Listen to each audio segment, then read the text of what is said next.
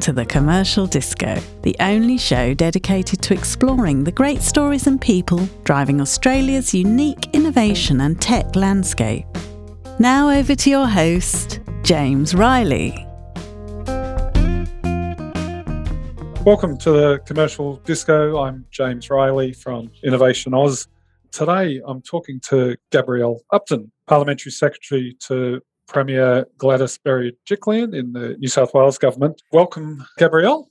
Thank you, James. And today we're going to be talking about the findings of a, an accelerating R&D action plan that um, Gabrielle was tasked by the Premier to undertake. There are a couple of things I wanted to just ask you about. First, I know that you were originally asked to do this in October 2019 you appointed an advisory council at that time, which reads like a bit of a who's who of AOs in Australia, but chaired by David Gonski, but including Catherine Livingstone, Larry Marshall, Michelle Simmons, Daniel Petre, David Thodey, Jennifer Westacott, all very well known in our industry. But I think it's probably fair to say your chief partner in crime in this venture was Hugh Durrant-Whyte. Is that fair to say, the New South Wales government's uh, chief scientist?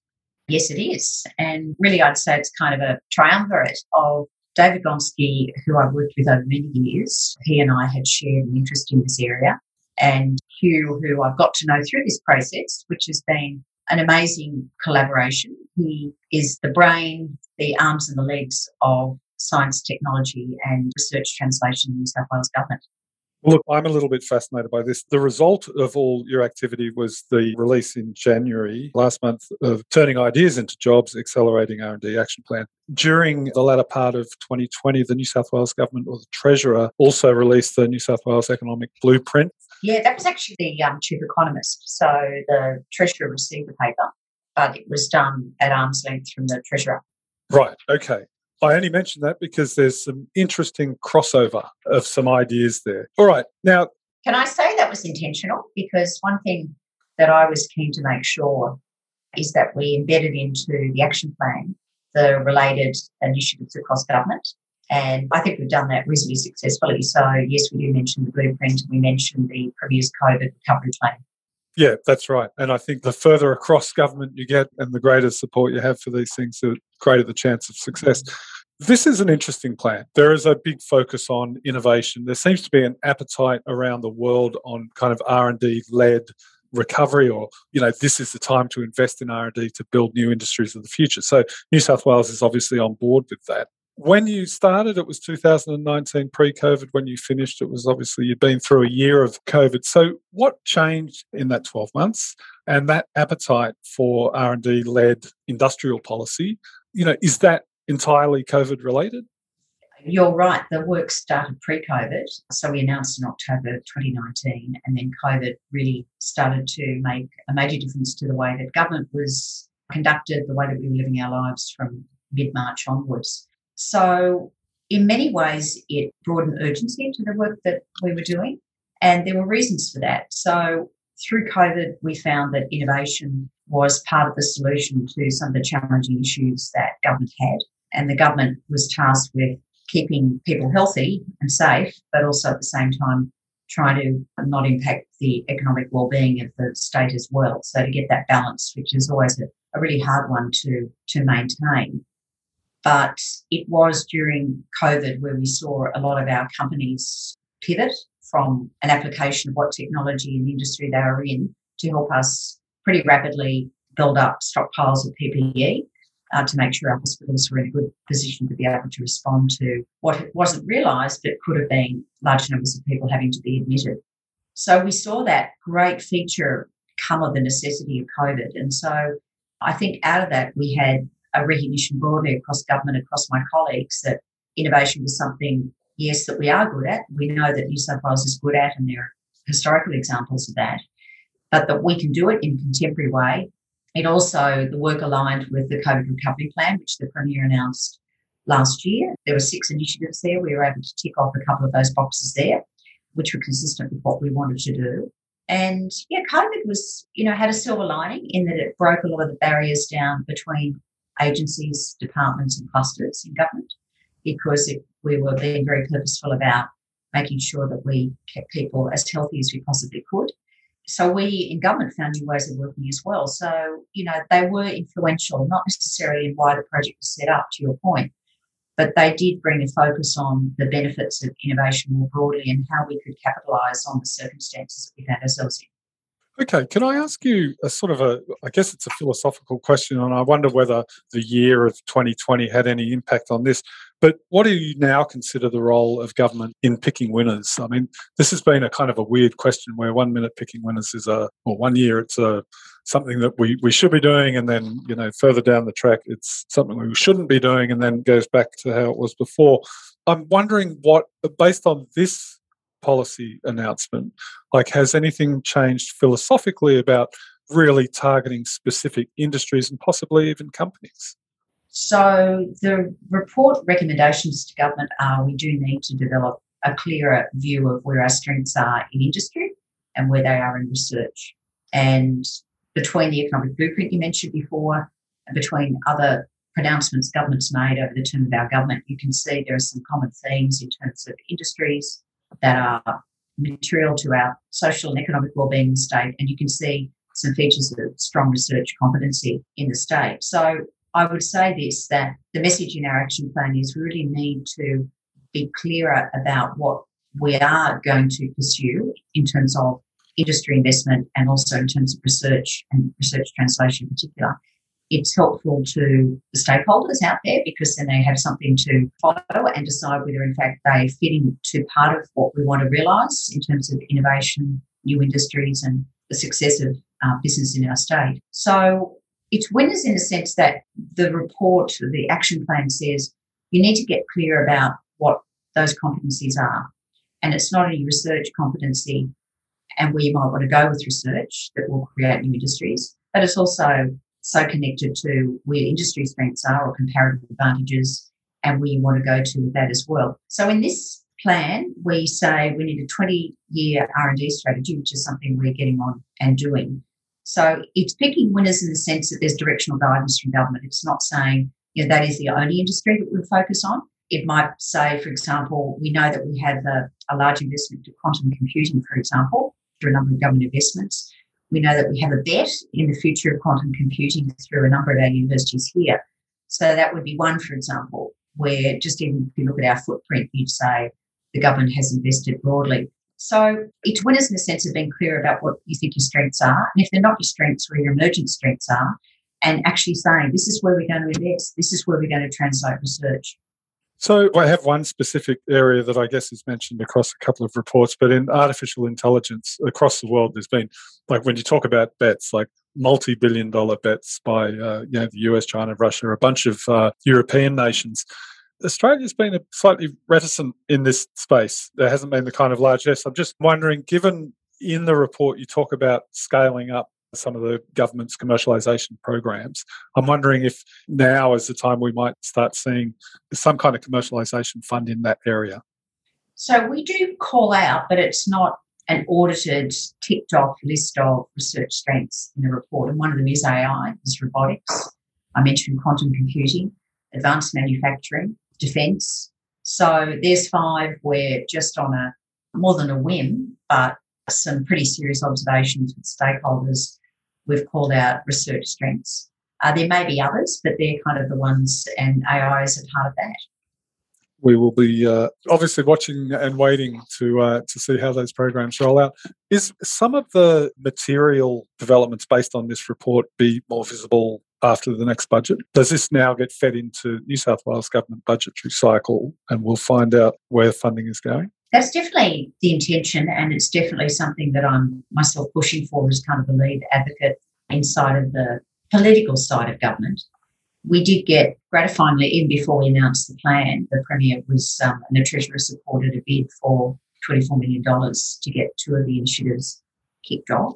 So we're already working on those and scoping them up, and we have a timeline for when we'll be calling for RFPs for those two initiatives, when we might launch those initiatives but there are other unfunded primary or principal actions in it. We call them priority actions. And then some of the supporting actions don't so much go to funded, but decisions of government about structure and implementation from the government standpoint. Where does a feature like research translation sit in government. It has any number of homes at the moment. And that's part of what we need to fix so that we actually get a focus on it and we measure it and we can understand how it works and um, bring the focus that we haven't had on research translation, I think, for a number of years. So I'll pick you up on that. Where would that sit? Where's the most logical place that you can see? The recommendation of our report is that the Premier takes the lead. So that would mean we proposed that an agency called Research and Development New South Wales would sit inside the Premier's cluster, Department of Premier and Cabinet.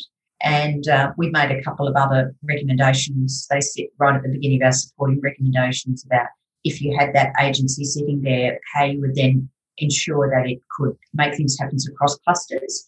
I think the most powerful message about research and development translation is within government to say, you know, it's a bit like infrastructure that has an economic multiplier for the state in terms of jobs and investment by other companies. But with research and development, equally as infrastructure investment is across health, is across transport and other clusters, research and development is also an economic lever.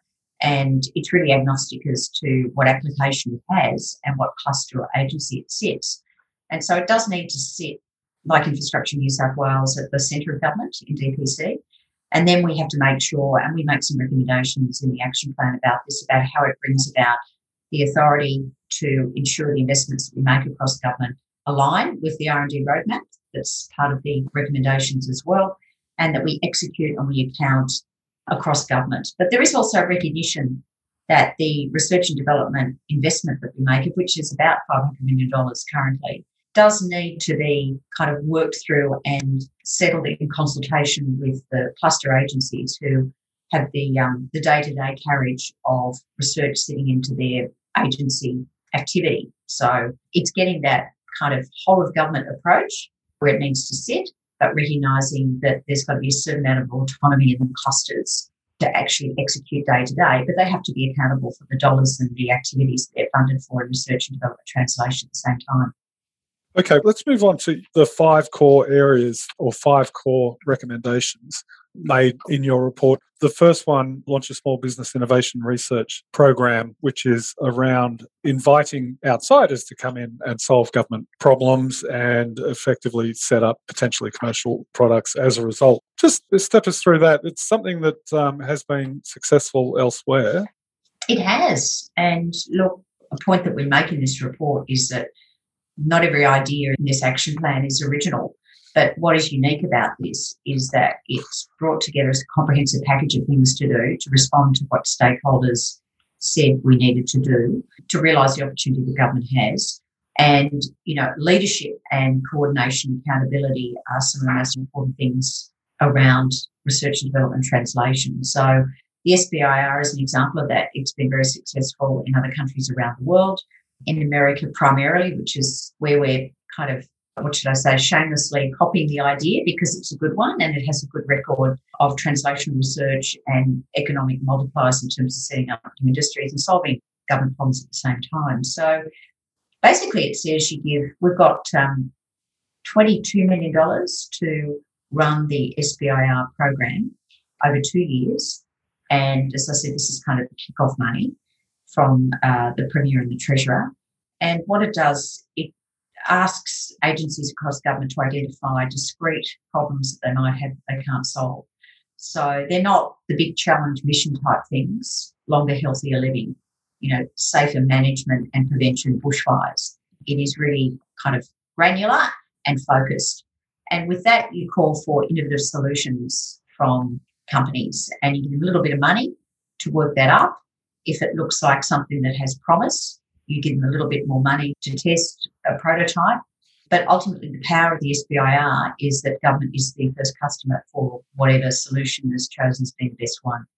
And you can run a number of these small, discrete challenges at the same time. And we don't do this in government. We give kind of support to the innovation stakeholders at various times, but we don't create that sense of momentum through you know, think of a creative solution, give you some money to kind of work it up, test it so there's market demand, plus solve our problem in government. So that's the unique feature of the SBIR. And that's, if I'm right, that starts beginning of next financial year and is being kind of worked up now as a program? Yeah, it's been worked up as we speak. The timing is such that we would expect that. Gosh, probably we're going to have two rounds, I think. And again, it's it's early days, but I would anticipate there would be some feasibility study applications for problems that will be framed up. And we're talking with agencies at the moment, probably about April or May of this year. So it's not that far off. And then really proof of concept for those in early 2022. And then we'll have a second a second round that will be released in about this time in 2022 and kind of be a year behind that. So yeah, we're very actively scoping that at the moment. Okay, next core recommendation to boost open data. This is an area that New South Wales has already been fairly mm. active in, certainly a leader in, in Australia. So when you're talking about boosting, what's the boost? So you're right. I mean, New South Wales has done a tremendous amount to bring its data competencies together across clusters again, which is always the secret to a much better outcome. And so, coming back to the premise, we were pulling out agnostically the features of innovation lever. It didn't matter whether it's something we already did, didn't matter whether it's something we didn't do. So, in the case of the SBI, we don't do it. With data, the momentum is there, but the common observation by stakeholders was that we didn't make enough data available. We didn't make it easily enough obtained. So, in other words, our kind of back office administration for making data sets available for curating them, to use that word again, to make them as useful as possibly can be. We didn't, didn't do enough of that. And we know we've released open data in certain areas of government, but there are areas where we haven't released as much data. And there's a lot in the environmental portfolio that could be released beyond that which we already have. So it's number two of the five priority actions of this plan to accelerate research and development. We were literally saying, let us boost it with more data, uh, better curated, because not only does it help solve some of our problems, but it can create new businesses when that kind of data is available. So it's just, it's an enhancer for, for business itself and creation of businesses, let alone the benefits it can bring to the government. Okay, turbocharging precincts was your third of those five core recommendations. I mean, there are a lot of high profile precincts here in New South Wales the, the new airport, the Lucas Heights nuclear facility, the Tech Central, all of these mm-hmm. things. You talk about how you'll embed or seek to embed R&D directly into those precincts. I guess some of those areas would be easier than others. Uh, Lucas Heights, it might have that covered already, but how would you do that at Tech Central, for example, to ensure that actual researchers are sitting next to the mm. hyper commercial companies out of the startup sector? Yeah, no, that's a good point. So we've got three main metro precincts. I suppose we call them priority precincts. So Tech Central, you mentioned, Aerotropolis and Westmead Innovation Precinct that's based around the hospital there and the research institutes. There are our regional precincts, so we call them our special activation precincts. There's one in Wagga, there's one in Parkes, there's work going on one in Central Coast, but you know, we have many, many more precincts. You mentioned ANSTO, which has both state and federal investment in it, much like Aerotropolis there are, I think at last count, something over like 35 precincts. There are different levels of maturity, they have different focuses. And what you need to do with your precincts, you need to, to your point that you were talking about, you know, you pick winners, you need to focus. So you need to say in the metropolitan area, for those that are sizable, we need to call them out and make them, you know, the priority ones. So that's how you get to Tech Central, Aerotropolis, and Westmead. They do different things. Aerotropolis is a greenfield site. Tech Central is a brownfield site that has other activities around it, but innovation going on either side of it into Eveleigh and into the city. And then when you're talking about Westmead, you know, very deeply embedded precision medicine competencies, clinical practice. So they're very different things at very different stages of maturity. But the point that we were making behind this priority action is that maybe in the case of Westmead, and I'll come to Tech Central in a moment, you really want to be able to call out what your three or four core strengths for research translation are going to be. So you might be doing 150 things, but the key to getting the connection between startups coming and helping solve some of the clinical problems or deep science problems you have, you know, large primes and others is actually being able to call out and say, these are the things we do really well. We want to build them. We want to build them better. We want um, industry to come and invest. I mean, why shouldn't the next CSL sit somewhere in Westmead? I don't know it should. And when you've got Aerotropolis, we've got a greenfield site where you can say the research focuses and industry focuses there have been called out as being ag tech, advanced manufacturing, and defence. And that's kind of dictated by where it is and the fact that an airport there and lots of infrastructure. It's a growing area of Sydney where there are manufacturing jobs in the traditional sense based all around there. But coming to Tech Central, which is the newest of those three in the sense of, you know, it was announced about a year ago. We really need to make sure that it's not just about having mature digital companies there. It's about ensuring that, and you do need anchor tenants like Atlassian is to Tech Central, but it's ensuring that, like they were a startup at some point in the scale up, that you're also embedding that capacity by having a big company like Atlassian together with startups, with university presence there to build the whole set of stakeholders in the innovation ecosystem. And the point again, coming back to priority action three, is that when we're discussing these precincts, research translation must be a feature of attraction, investment attraction to those precincts. And so we might like to have the big companies with the big names, but we must be asking them to invest in research activity at those locations, spend an equal or somewhat comparable dollar around their research translation and their investment into innovation creation within that innovation precinct. That's going to be a tricky one to achieve, I suppose, as all of these things are. I agree with you, they are. I think part of the solution to that, and it's not an easy one to deliver, is to ensure the investment traction that we do has research and development as a feature of the kind of investment attraction that we are driving in the state. I don't know that to be the case. You know, it's not going to be the only thing that you do there. And a lot of the work that we have done recently, and it was called out in the economic blueprint you mentioned, and it does talk about this action plan, which at the point when it was written was being worked up. You know, research and development translation is an economic tool. We need it to sit within our precincts. And Treasury, by saying that, is very, very powerful because traditionally they've measured, you know, job creation through large infrastructure projects. We're asking them now more and more to look at, you know, what is the more long-term sustainable job creation you get through innovation, through research and development translation, which hasn't been a strong feature of what they've done. Yeah, that's uh, yeah, that's really interesting. Okay, so look, the third one is about targeting strategic support for New South Wales universities. But I guess I'm sort of interested to know in relation to this because obviously there's a huge amount of federal funding goes into the universities and that that side of research. So even in relation also to the precincts and getting R and D into those precincts, I'm always confused as to how we specifically coordinate between levels of government. I mean, obviously New South Wales is firing off on these initiatives, the federal government seems to be retooling its own industrial policies right now. So, how are you coordinating around that, you know, targeted strategic support for universities? So, at the centre of this priority action number four was saying that we, New South Wales government, need to be much more strategic about what Commonwealth government dollars we're going to chase. That it should align with the R and D roadmap and our industry strengths, and we should work across government to back bids that we go to the federal government on. We do some of that. I mean, we've been quite successful in securing a lot of Commonwealth dollars around the defence industry through our Defence Innovation Network, but we need to do more of that. Some of that takes place or has taken place through goodwill, through people working together, Treasury, our chief scientist, premiers, and whatever the um, particular agency of government that has that activity in it.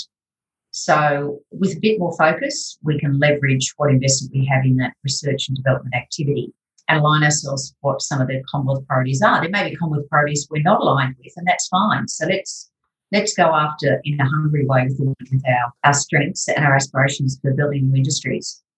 Okay, finally, the fifth core recommendation is around an, establishing an R&D matchmaking platform. Now, this is tricky. I mean, they're all tricky, but uh, I think we've had a few cracks at, at making this kind of matchmaking platform. How are you going to do it differently this time around? So this is a budgeted platform. We have $2 million to set up what's going to be a matchmaking platform, not curated by government, but a place where we're responding to feedback from all parts of the innovation ecosystem where, you know, startups would say, we need skills in this area. It may be business skills, entrepreneurial skills. Researchers saying, it'd be really great to know what industry is thinking in terms of research projects that they want done.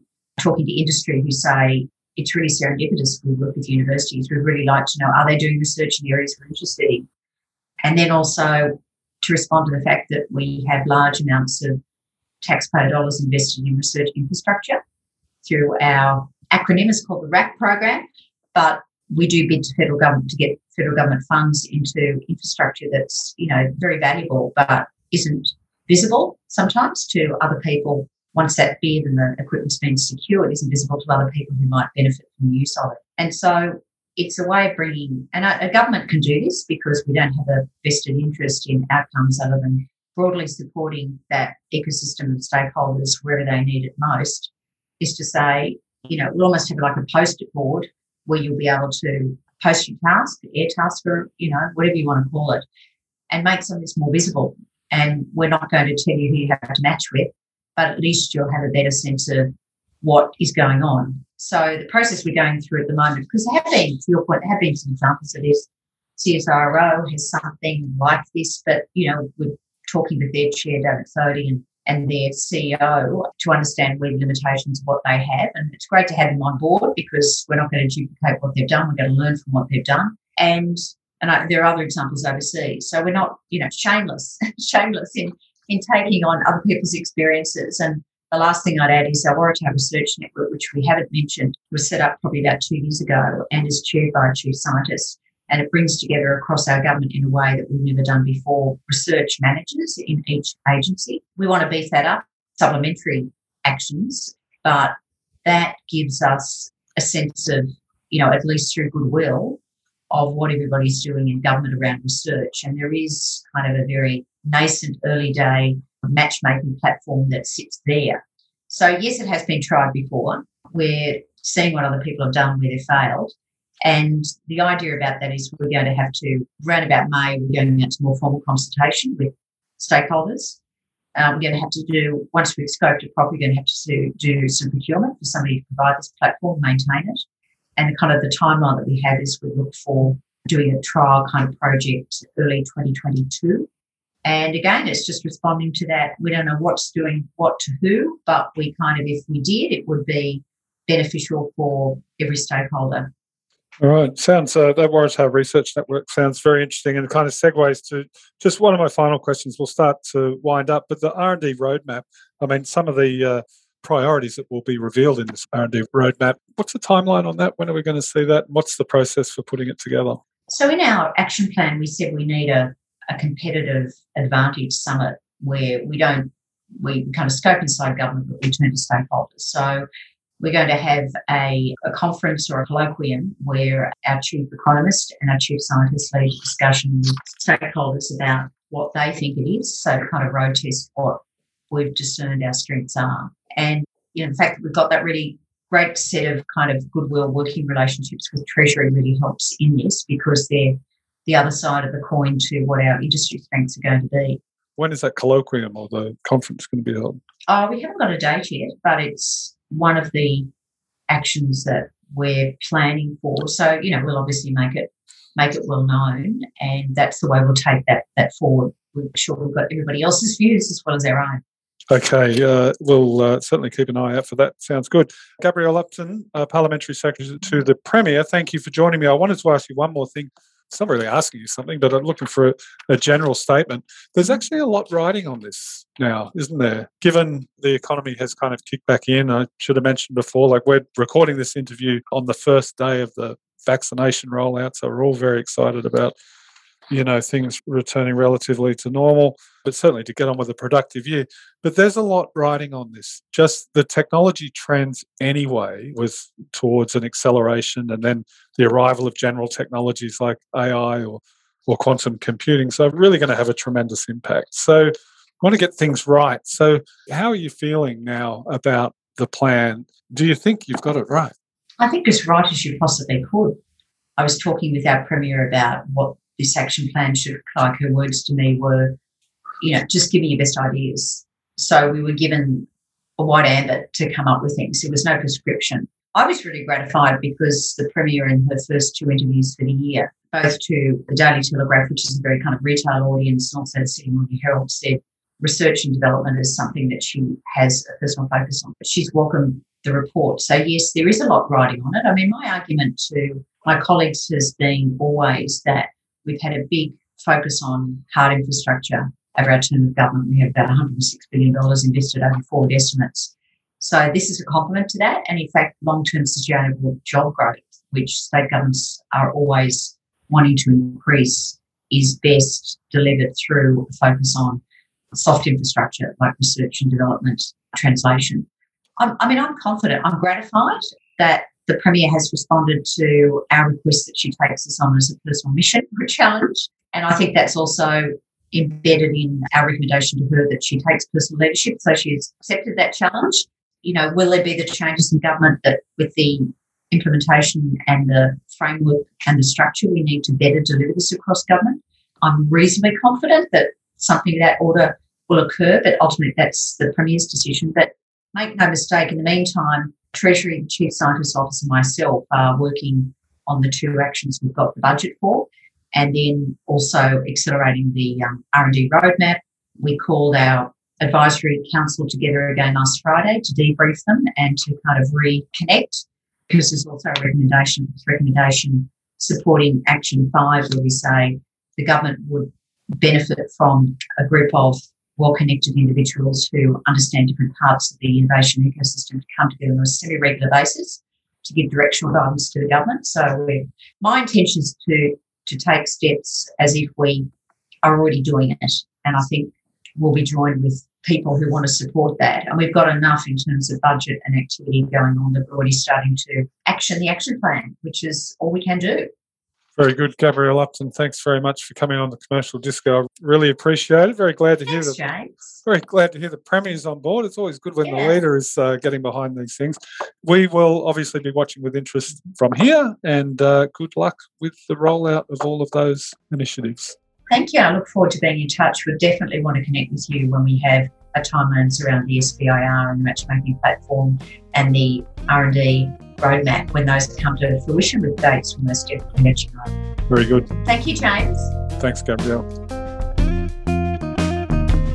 We hope you enjoyed this episode of The Commercial Disco. Please like, subscribe, and leave a five star review wherever you heard us. And head on over to our website, innovationaus.com, to check out our latest news and reviews focused on tech, innovation, and policy.